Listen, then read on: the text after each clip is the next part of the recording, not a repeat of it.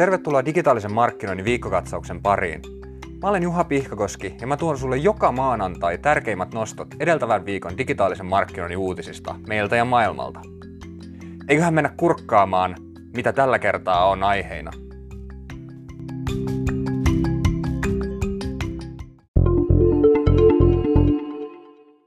Google Chromen tuki kolmannen osapuolen evästeille poistuu.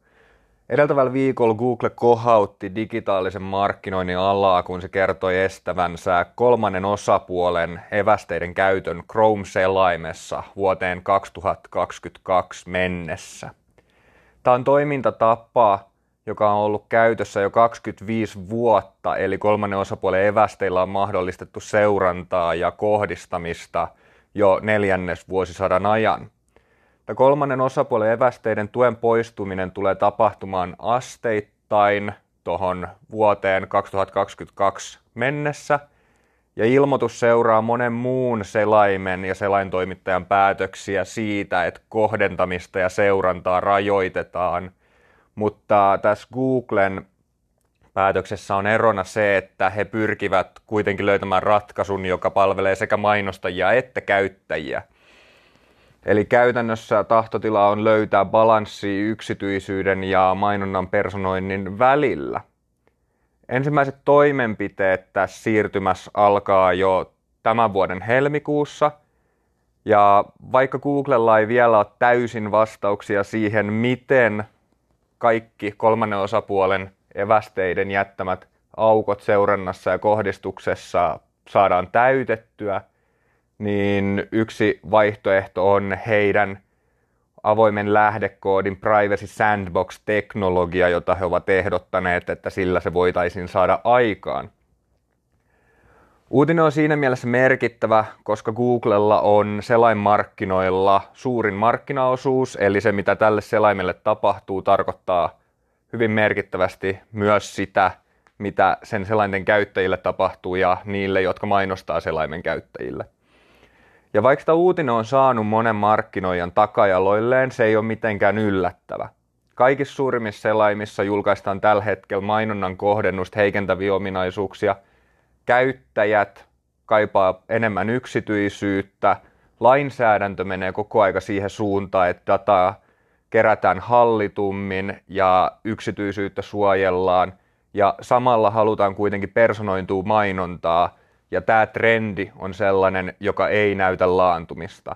Markkinoijana kannattaa ennemmin lähteä etsimään uusia tapoja tehdä mittausta ja kohdennusta sen sijaan, että koittaisi jarruttaa tätä muutosta. Google julkaisi hakukoneeseensa algoritmipäivityksen January 2020 Core Update. Google julkaisee hakukoneeseensa suuremman Core Updatein muutaman kuukauden välein – ja niissä päivitetään sitä, miten hakualgoritmi hakee ja toimittaa hakutuloksia. Tämän lisäksi toki tätä algoritmia hiotaan ja parannellaan hieman päivittäisellä tasolla myös. Hakualgoritmipäivityksen julkaisu viimeisteltiin viime viikolla ja se julkaisu on jo ollut pidempään käynnissä, mutta nyt se on tullut maaliin. Päivityksen sisällöstä ja vaikutuksista ei ilmoitettu sen enempää – muuta kuin se, että päivitys koskettaa kaikkia kieliä, maita ja hakuja. Yleensä yritykset ja verkkosivut ja markkinoijat tulee näkemään vaikutukset näistä core updateista seuraavien viikkojen aikana päivityksen jälkeen. Core Update on usein sellainen tapahtuma, jota odotetaan kauhulla, koska moni pelkää hakutulostensa romahtavan. Tarkoituksena näissä ei ole kuitenkaan kiusata markkinoijia, vaan auttaa hakijoita.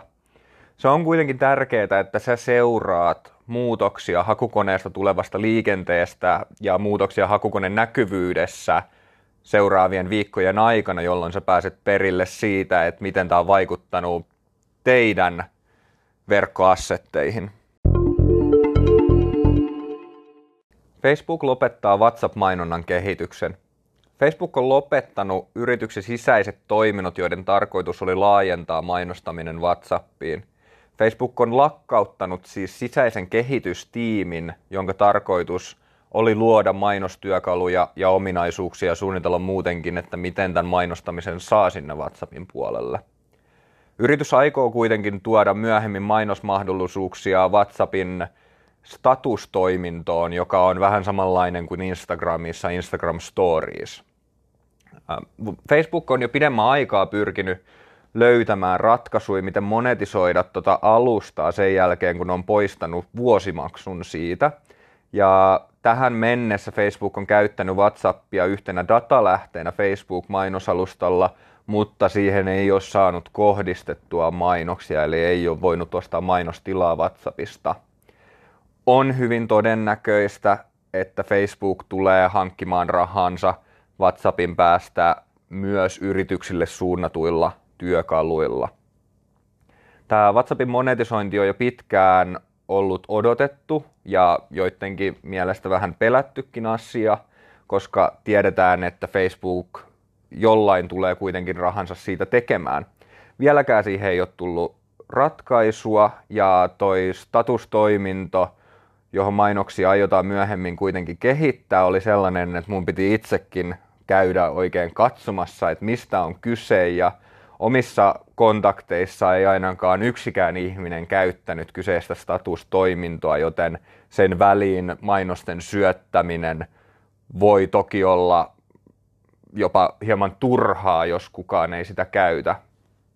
Tässä kyseessä toki oto, yhden ihmisen otos, ja se ei tarkoita, etteikö muut ihmiset käyttäisi statustoimintoa, mutta ihan hieman skeptinen olen toki.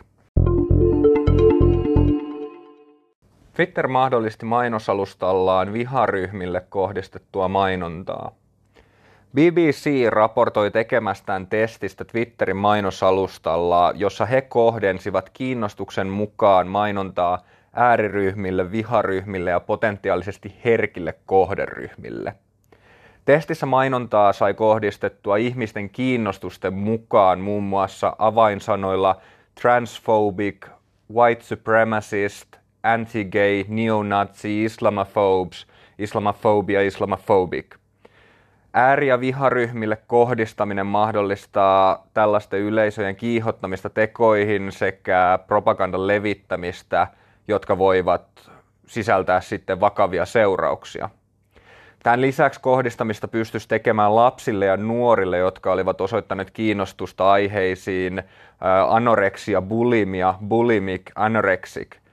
Lasten ja nuorten kohderyhmä, joka koostuu syömishäiriöistä kiinnostuneista, on heikkojen tai herkkien kohderyhmien kohdistamista, jota ei myöskään saa tapahtua. Twitter on pahoitellut virhettä, että tämä on ollut mahdollista ja lähtenyt toimiin niiden korjaamiseksi.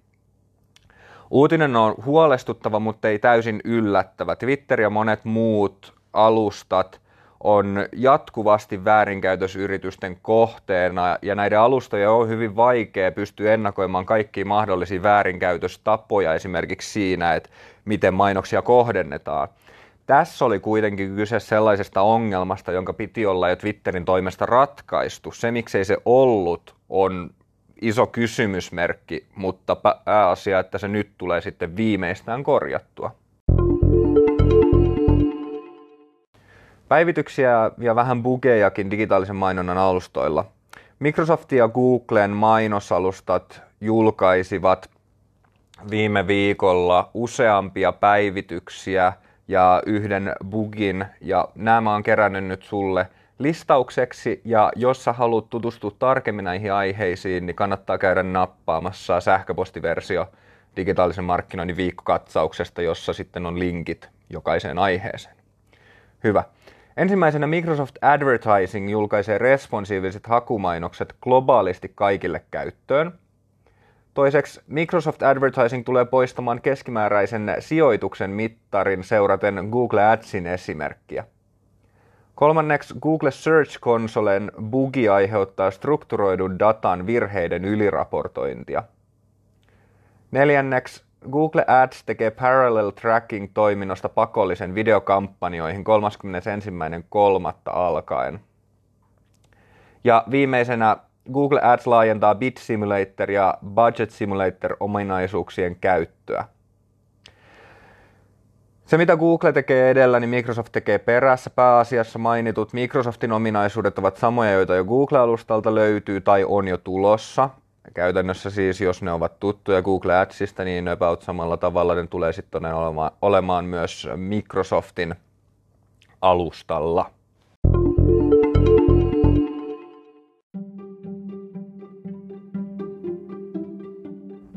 Siinä oli digitaalisen markkinoinnin viikkokatsaus tällä kertaa. Jos sä haluat varmistaa, että sä et missaa yhtään tulevaa viikkokatsausta, niin laita joko tämä kanava seurantaan tai sitten mene tämän kanavan linkistä tilaussivulle, josta sä pystyt tilaamaan sähköpostiisi joka viikkoisen viikkokatsauksen. Kiitos, kun olit seurassa tällä kertaa ja jatketaan ensi viikolla. Moi!